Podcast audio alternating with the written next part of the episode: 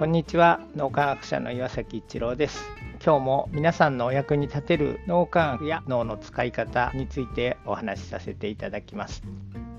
京セラ創業者の稲森和夫さんがお亡くなりになって1年経つので追悼の願いも込めて今日は3分のお見焼きをお送りしたいと思います。稲森和夫さんの言葉に人の心は移ろいやすく変わりやすい同時にこれほど強固なものもないのですっていう言葉があります。稲森さんの言ってること何のこっちゃって正直僕は最初思いました。心は移ろいやすく変わりやすい。同時にこれほど強固なものもないって意味不明っていうふうに思ったんですが脳科学で脳の使い方という視点から掘り下げていって非常に納得するところがありました。古分離思考で自分と周りの人たちが分離している人との信頼とかいうのを大事にしない損得で動いてしまうっていう場合は移ろいやすい状態になりますし信頼関係を築いてそれを深めていくっていうことをしていくと共同体思考の脳の使い方をして信頼関係を築き信頼を深めていくっていうことをすると人間間関係が心の安全基地になって心癒されるような状態ができる。と同時に自分自身フロー状態に入りやすくなるということが最新の脳科学で分かってきました。フロー状態に入るというと個人の課題のような感じがしますが実は深い信頼関係がそのベースにある必要があるということが分かってきています。そしてみんなで心を一つにしていくと集合知性が発揮できて普通の知性の人たちが天才知性を超えてしまうようなパフフォーマンスが発揮できるだから形あるものあるいは成果というものがそこに反映されてくる集合知性っていうのは言い換えるとみんなでフロー状態に入ってるような形脳の使い方になってるということで共同体思考の脳の使い方ができて心が一つになってくるとまさに非常に強固なもの何者にも変え難い素晴らしい人生の宝になってくると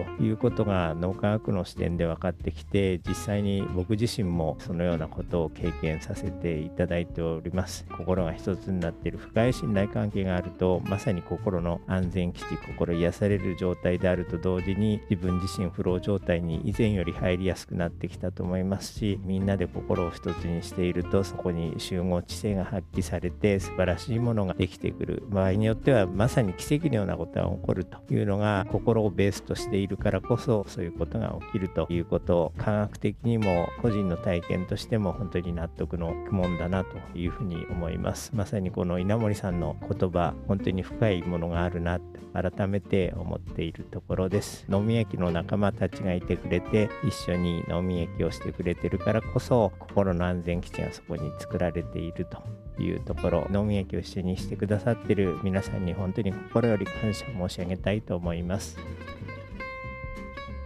今日も何かのヒントになると嬉しく思います。ありがとうございました。